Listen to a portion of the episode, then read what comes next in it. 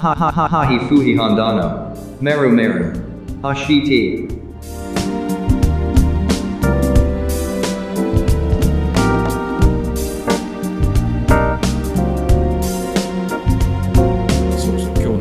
紹介した今日のゲストさんもですね、はい、大ベテランさんですからね、はい、なんかいろいろなお話伺えると非常にいいですね、うん、はい。じゃあ今日のゲストをご紹介させてください、えー、品川区議会議員の横山ゆかりさんからのご紹介で元横浜市議会議員の伊藤博隆さんです。よろしくお願いします。よろしくお願いします。今日は忙しい中お越しくださいまして、えー、ありがとうございます。今日ねどんなことをお伺いできるかすごい楽しみですよね、うん。伊藤さんはあれですよ、あの議員卒業してからまた、うんうん、あの自分で起業とかされていますので、そういった意味でもちょっとね、あの夏穂さんと共通点ありそうな感じですよね、うんうんうん、楽しみです、ね、いろいろ伺いたいなと思いました、はいはい、じゃあ、えーと、伊藤さんの経歴をご紹介させてください。伊藤さんはせんきゅうひゃくななじゅうななねんに生まれまして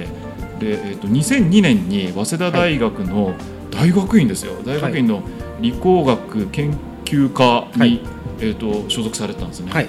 なんでまたあの大学院に行こうとされたんですか。あ、これねあんまり深い考えなくてあの理工学部ってはい、はい、今よくわかるんですけど理工学部ってみん な, なんか大学院まで行くものっていうのは結構なんかデフォルトだったの で、うん、あ, そうなんですか。あんまり大 学, 大学卒業して就職っていうのは、うんうん、そもそも選択肢があんまりみんななかっ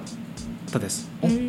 なんですね、はい、おうおうおう。なので大学院まで行ってるっていう、おう、あんまり高尚なことを考えてるじゃないです。そういう意味で言うと恥ずかしながら。じゃあ、じゃあその流れに沿って大学院に行った形なんですね。はいはい、そうですね、はい。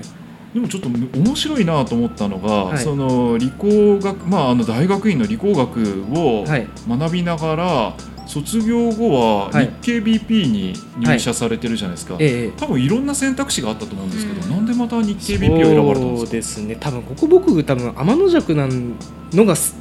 災いしてるというか、あのー、いやあの僕通信学科だったので、はいはいはい、えー、と当時だと、まあ、就職氷河期だったんですけど、うん、まあ、みんなドコモとか ケーディーディーアイ とか、はい、まあ、端末メーカーよく行くんですよね、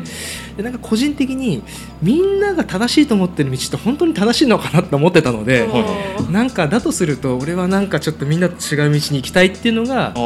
えー、と一番最初のその違う方向に行こうと思ったきっかけで、うん、とはいえろくねんかん大学院まで含めて、うん、まあ、高い授業料を親が出してくれたので、はい、親に対して説明がつく就職のジャンルじゃなきゃいけないなと思ったので、なので日経 ビーピー が唯一、えっと、技術ジャーナリズムを標榜しているメディアだったので、あ、ここだったら、えっと、親に一応僕はろくねんかん学んだものがあの役に立つって説明つくなと思って、それで日経 ビーピー をでここがダメだったら僕また多分あのみんなと同じように、はいはい、あのドコモとか言ってたと思います、きっと。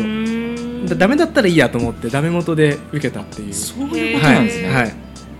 そういう技術系のそういうのがあるんですね、日経 ビーピー は。確かにそうですね、はい、あ、でもその説明がつく形で入社ができて、そうですね、はいはい、どうですか ビーピー に入っていかがでしたか。いや僕ねあの本当だからそういう軽い考えで入っちゃったので、はいはい、えっと、僕の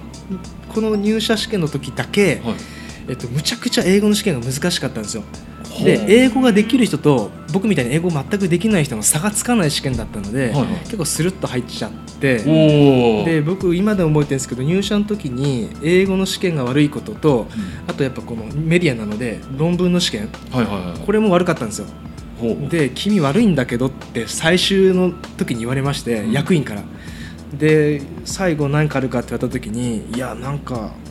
悪いって言われてもこのタイミングじゃもう答えようがありませんって言ってあ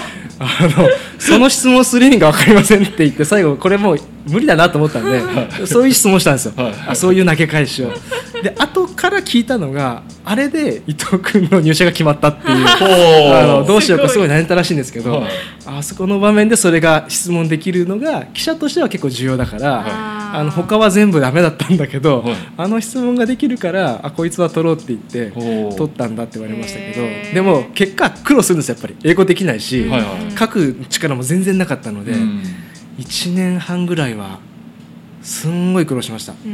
やでも縁があってそこで取ろうと言ってくださって入ったっていうのすごいですよね、うん、いやまあでも運がいいんですよ、やっぱりそこはあの筆記とかで差がつかなかったので面接だけでなんかきっとなんかこう上がっていったというか、それも縁だと思いますね。まあ、そうですね。もうでもいちねん、入社されていちねんはんすごい苦労されたっていうふうに今伺ったんですけども、はい、どんなところが一番苦労しましたか？いや、まず原稿書けないんで、うん、えーと、取材って戻ってきて今日何が面白かったって聞かれて、え何が面白いと言ってる意味がまず分かんないんですよねえってで、自分が面白かった面白いってのを言うと、えそんなのみんな知ってるよとか言われるわけですよえって記者のイラハムで、えっと、もうにしゅうかん経ったら編集部に投げ込まれるので、はいはい、で僕がいてた編集部は今日経 ビーピー じゃなくなってから知らされたんですけど、うん、一番厳しい編集部で、つまり使えないやつは、えっと、にねんやって使えない人はさんねんめの時に他の編集部に出すって方針で、えっと、入れて出してっていう場所だったので、僕知らなかったんですけど、なのでじゅうねん選手と同じように扱われる編集部だったんですよ。で オージェーティー も一切なくて、だからなかなか厳しいですね。いや結構厳しかったです。だから、えー、とこういうテーマがあるからこういうふうに取材してこうやって書くといいよっていうのは一切なかったんですよ、はい、でも同期は他の編集部でどんどんどんどん記事書いてたんですけど、うん、彼らはそういうのがあったんですよね。ちっちゃい編集部だったんで、うん、でも僕はそれがなかったので、うん、でもない比べられないじゃないですか、うん、そうすると同期はどんどん書いてて、で僕は書けなくって、うん、で編集部でもみんな書いてて、うん、うわいやどうしようどうしようってプレッシャーになりますよね。唯一人生の中でタバコ吸ってた時期です。だからそこはプレッシャーでそれ分かりますね。何していいか分かんないですね、はい、分かんないですよ。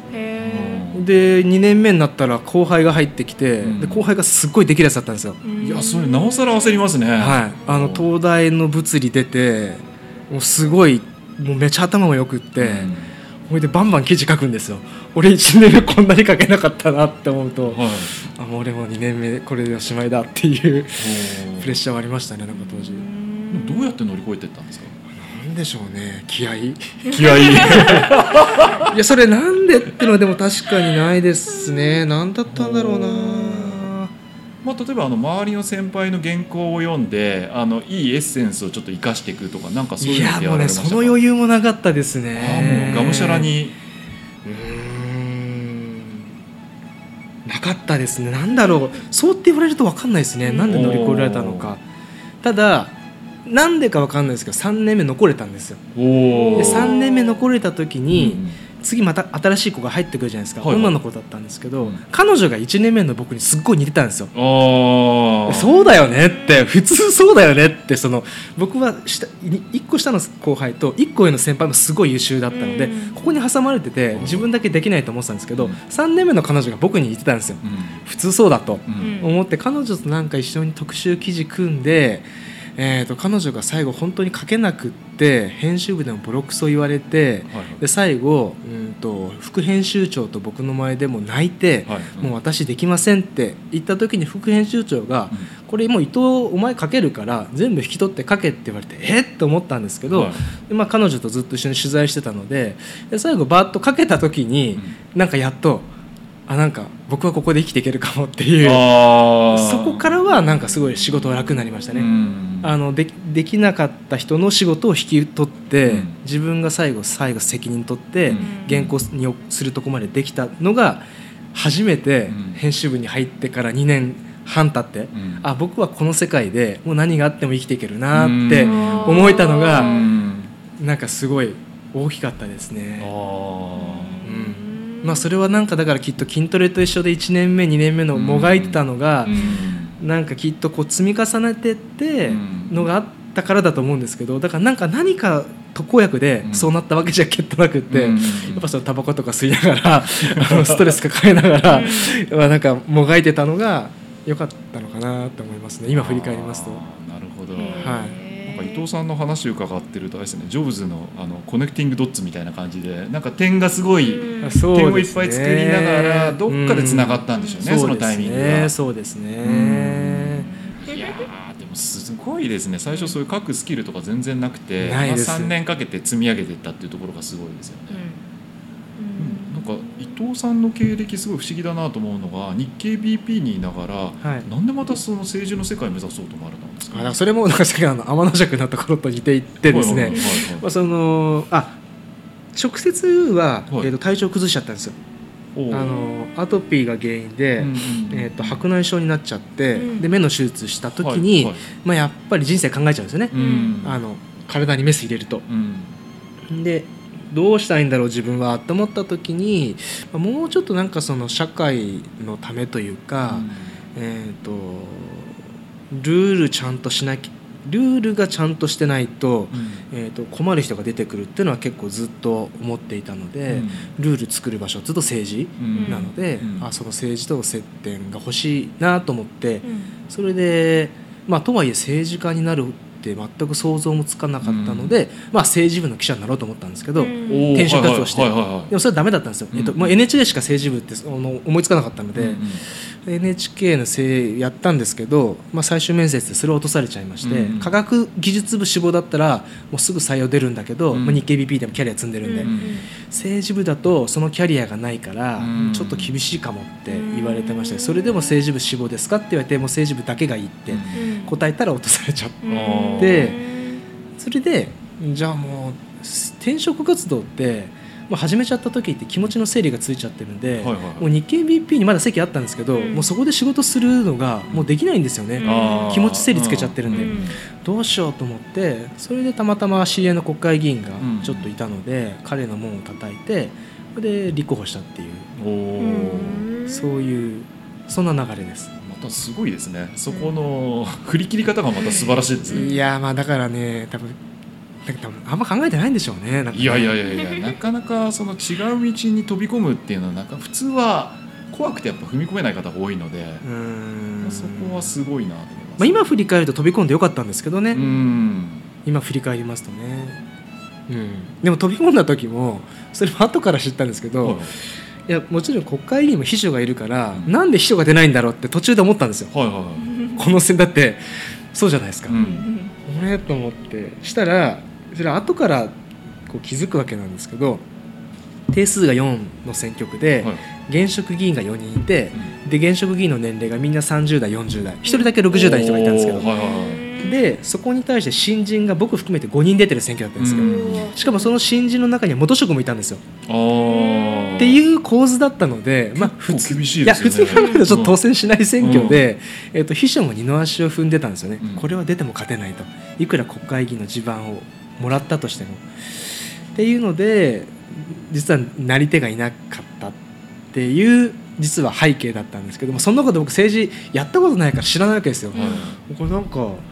民間の発想で言うと倍率にばいってなんか入試より簡単じゃんみたいな確かにそうですね正直言いますとにばいかみたいなにばいならちょっといけるんじゃないかな、にばいならちょっと死ぬ気になってやればいけそうだみたいなでいっちゃいましたもんね。それで出ちゃったっていういいよいいよ、すごいそれも縁ですよね。やっぱ引っ張ってます、ね、まあ、そうですね、持ってます持ってます、は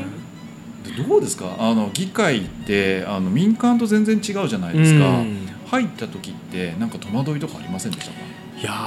まあなんでしょうね、もうすごいくだらないところで言うと僕無所属だったので最初一、はいはい、人なんですよ会派も、うん、そうすると ま, まず何していいか分かんないですよ、うん、例えば議会が始まるときに横浜だと予令といってビリリなるんですけど、うん、これなんでなってるかが分かんないんですよ、うんうんうん、で, で、えっと、時間だから行くじゃないですか、はい、行くともうみんな座っててベテランの人も含めて、うん、あそのためのベルだったんだみたいな新人なんで一番最後にこう入ってて座るみたいなこう罰の悪い思いしながら分かんないですよね、分かんない分かんない誰も教えてくれないので、まあ、そんなところからですよね。で議会で質問するっていうとなんかいきなりよく知らない職員さんがわーっと来たりして質問何質問するのか聞いてくじゃないですか、うん、おなんでこの人たちがこんなにいるんだろうみたいな、うんあのそこからなんで来てるかも分かんないしはい、はい、なんか一生懸命メモ、メモ取ってて帰ってって、うん、なんかある日また来るんですよ、うん、先生がこの前言ったのはこういう趣旨ですかみたいな、うん、えーみたいなあのそういうところから戸惑いますよね。戸惑いますね。民間とかなり違いますよね。全然違いましたから、うん、はい、なるほど。最初の一人だとやっぱきついですよね。そうです。僕初当選してからにじゅうきゅうだったので、はいはい、でそこに来る形がよんじゅう半ばからよんじゅう後半ぐらいの人なので、まあ、はたちぐらい違うわけですよ、うん、人生と 大, 大先輩じゃないですか。いや気持ち居心地悪いなとか思いながら居心地悪い、うん、まあ、そうですね、はい、そういうのがいろいろありましたね、うん、どうやってコミュニケーションこの人たちを取ってたらいいんだろうなって、うんうんうん、最初のじゃあいちねんめは本当手探りですよね、うん、いちねんどころかにねんぐらい手探りでしたね。まあ、じゅうねんかん議員を続けられたので、はい、まあ、その中でも感触つかんだりとか、うん、あとはまあ多数派工作ではないですけど、やっぱ仲間を作っていったりとか、はい、だんだんそういう方向に動いていくと思うんですが。そうですね、はい、僕でもそれやんなかったので。あ、そうなんですか。やんなかったんですよ。だから結局もう横浜ってね、ミニ国会なのでもうね、政党政治なんですよ、うん、そこね多分基礎自治体と大きく違っていて、うん、はいはい、もう当時だと自民党、民主党、公明党、共産党、うん、でもう無所属ってはちじゅうろくにんいて、何人かな、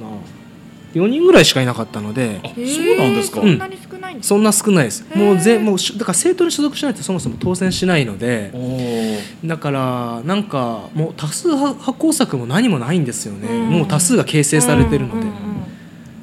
うん、いちねんめはそういう中で、まあ、とにかく政策真面目にやるしかないなと思ってずっとやって、うん、にきめの時にみんなの党に所属したので、うん、まあ、その時じゅうよにんのグループになったので、うん、まあ、そこからはちょっとこう他の政党とリレーション取ったりしましたけど、うんうん、そんな感じですね。なるほど、そこがもう全然武蔵野市とは全く違いますね。うんうん、違うと思います。だから基礎自体はそういうのはあんまないですもんね。そうなんです。またあれじゃないですか、無所属から政党に入るとまたいろいろありますよね。ありましたね。だからね、すごいやりにくかった。あの僕にきめ当選した時はさんじゅうさんさいで、はい、じゅうよにんの仲間ができた時にじゅうよにん中じゅうににんは新人なんですよ。おで新人なんですけど、みんなビジネスマンの経験積んでて、うん、えー、と僕若い人でももうさんじゅうきゅうとかで、うん、えー、とよんじゅう代半ばぐらいがちょうどボリュームゾーンだったんですよ、うん、だからビジネスマンとしてみんな経験積んでるわけですよ、うん、でも政治家としてはまだ経験ないじゃないですか、うん、でも自分が団長をやると、うん、団長っていうのはトップをやると、はいはい、でみんなの党で当選してきてるんで、結構みんななんかあの当時勢いもあったので、うん、みんなありましたよね。あったんですよ、うん、でなので議会みたいな古い政治はぶっ壊せみたいな勢いなんですよ、うん、でよよよねん先にやってる分だけその彼の気持ちも分かりつつも、うん、それだと議会は変えられないんだと、うんうん、やっぱりちゃんとちゃんと理解させていかないと変えられないんだというのを説明するんですけど、彼らからするとなんだ伊藤さん弱気だなみたいになっちゃうわけですよ、うん、あで僕はリーダーなので他の政党から中の議論見えないので、うん、えーと、跳ねっかり集団のリーダーに見えるわけです僕は、うん、そうですね、お前さってなんか先に議員 4, 4, よねん経験しててなんだよって言われるわけですよ、はいはい、あの他の会派の人からは、うん、その提案を持ってくる人はもっとやり方あるだろうみたいな、うん、いやそうなんですよねみたいな分かってるんですけどみたいな、あのそういうなんかこう板挟みな板挟みすっごい大変でした。中間管理職みたいな感じですよねいやすごい大変でした。大変でしょうね。もう想像すごい大変でした。想像するだけでもめちゃくちゃストレス溜まりました。絶対大変だ。そうですよね。いやそんな大変な政治活動を、まあ、卒業されて、はい、会社を、はい、あの起業する形になるんですけども、会社もすごい面白いなと思ったのが、その政治活動を生かした起業をされるじゃないですか、はいはい、なぜまたそういうのを作ろうと思ったんですか。それはね、やっぱり議員の時の体験がすごく大きくって、うん、いわゆるその公民連携、うん、あの自治体がやりきれない部分を企業に任せていくって流れは、はい、もうその僕が初当選したにせんななねんよりもうちょっと前ぐらいからずっとある、あるわけですよね、うん、でネーミングライツがあったり指定管理者制度があったり、最近だと ピーエフアイ とか ピーピーピー っていうのがあったり、うん、でそれをずっと見ていて思ったのが、えー、といくつかあるんですけど、うん、とまずその企業会社の方が、えー、とまずそのパブリックマインドがないなないケースが多いなってすごく感じていて、ここをちゃんと変えていかない と,、えー、とこの流れが良くならないって思ったのがまずいっこです、うん、でもういっこは、えー、と自分にも紐づくんですけど、うんうん、えー、と議員の中にはなんかちゃんとスキル持ってて、うんうん、えー、と政策を真面目にやってる人がいるって気づいたのがまずこれも大きな、うんうんうん、僕政治家ってみんな仕事しないと思ってたので、うん、入った時は、はい、気持ちは分かります、ね、はい、でも入ってみるといるわけですよ、うんうんうん、で入った瞬間にどんなにビジネス上のスキルセットを持っていても、うん、えー、とこれを社会に還元できない、うんうんうん、議員バッジついちゃってるんで、うん、えー、とこっちはそのつもりがなくっても向こう側が一歩引いちゃう、うん、政治家っていうことによって、うん、あこれはすごい損失だなと思って、うん、なので、えっと、この公共セクターにいる公共の公共精神があってパブリックマインドがあってビジネスのことが分かる人、うん、この人たちのその政治家っていうものだけフィルターしてあげれば公民連携をもうちょっとちゃんとやりたい企業に対していい人材として、えー、とマッチングできるなって。そうする と,、うんえー、と彼らは、えー、と政治家ビジネススキルと政治家として蓄えてきたものが、うんえー、と違う形で、えー、と企業に、うんえー、と提供できるので、えー、と承認欲求が満たされる、うん、政治家の、うん、で企業は企業で公民連携どうやっていいか分かんなく、うん、あるいはもうちょっとうまくできるのにそのう、ま、もうちょっとが分かんない人たちに対しては、うんえー、とサポートできるなと思ってあこれだったらなんか新しい会社を作ってやる意味があるなって思ってそれで立ち上げました。あのなのでいくつか日経 ビーピー からも戻っておいでって言われたんですよ、うんはいはいはい、で他にもいくつかコンサルファームとかからも、うん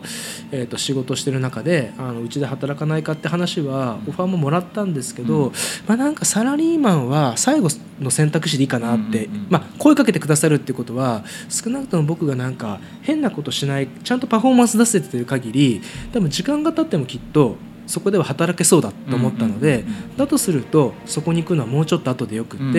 えー、と今僕がちょっとお話ししたような問題意識を、えー、と起業して会社を作って、えー、と社会に対して、えー、とそのこの価値は本当にあるのかないのかっていうのを試してからでいいかなと思って、うん、それで会社を立ち上げました、うん、そんなパイオニアのですね、はい、伊藤さんから、うん、まだあの本田夏穂はですねちょっと議員になってまだいちねん足らずなんですけども、うんうん、何かあの議員をこれからやっていく上で、うん、これ大切だよっていうの伊藤さんの視点で何か一つあったらアドバイスいただきたいんですけども。そうですね、なんかやっぱあれですよね、と外とつながること、うん、ほう政治の中じゃなくて政治の中って狭いので、うんまあ、外とつながるのってすごい大事ですよね、うん、それはすごいなんか大切な気がします。あとは職員さんと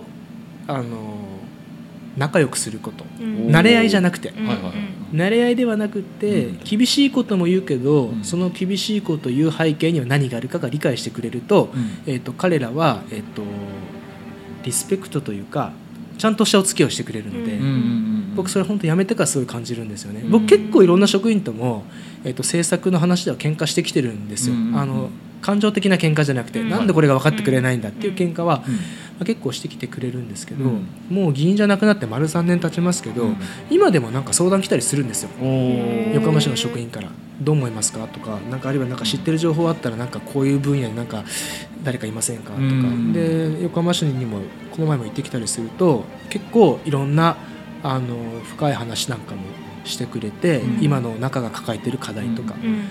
ん、でそれやっぱなんでかっていうと彼らの言葉を借りるとやっぱそういうことなんですよね、うん、なんかそこはなんかやっぱ変な議員も多かったらしいんですよ、僕知らないんですけど、うん、変な議員も多かった中で、うん、なんかやっぱそこはちゃんと議論できた、うんうん、伊藤さんの場合はと、うん、なのでっていうふうに言ってくれるので、まあ、そう見るとなんか職員の方とのコミュニケーションは慣れ合いはダメですけど、うん、なんか、うん、大切にされるといいかなっていうのは、うん、市長になるかもしれないし、もしかしたらいやいやいやいやいや分かんないですから、いや分かんないです、ばっかり分かんない、うんうんうんでもそういう視点大事だと思う。自分が市長になった時に予算どうするとか人事どうするとか、うん、誰をどういうふうに配置してどういう政策をやろうかっていう視点でなんか物事を見てると、うんえっと、他の人よりは俯瞰して市の行政を見ることができるので、うん、あのいいと思いますね、うんうん、なるほど。じゃあ最後の締めを、はい、じゃあ夏穂さんお願いしますそんな大それたあれじゃないんですけどそういやでも今日伊藤さんのもう、まあ、ご経歴からしてちょっと不思議な感じのあれだったんですけど非常にあの論理が明快で非常に論理的な方なんだなっていうのが、うん、あのもうなんていうんですか理工学部出たんだからって親にこう言われるみたいなそこからしてそう親に言われるいや本当そこからですよ。もうそこを考えた上で就職先を選定するみたいなもうそこからしてちゃんとこうすごい論理が明快で全部つながってるから、まあ、割とこのラジオに来てくださる方々は皆さん不思議なご経歴の方が多くて、でもそれがちゃんと論理的につながってくるので話聞いててやっぱり面白いなって毎度思うんですけど、今日もやっぱり面白かったですだってお か, おかしいって言ったらあれだけど不思議じゃないですか。めちゃくちゃ不思議な。そうですね。そうで、あとあれなんです、締めとか言いながら喋っちゃいますけど、あのにじゅうきゅうで当選されました、はいはい、ですよね。私もさんじゅうの時だったので、うん、なんか非常にそういう意味では同じぐらいのそのこう社会人経験のさなか政治の道に入っていって、でもうさんきも務められて、で私自身も今後じゃあどういうふうに自分がこう政治の道を歩んでいくんだろうかっていうのも自分の中でもまだ別に思い描けてるわけでもないし、なんか皆さんにはその若くして出ると東京都行くのとか国行くのとか言われるんですけど、全然そんなこと考えてなくて、だからそういう意味では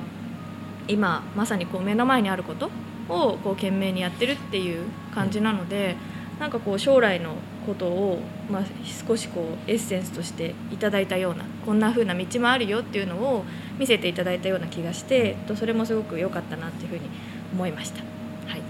ということで、えー、本日のゲストは元横浜市議会議員の伊藤裕貴さんでした。ありがとうございました。ありがとうございました。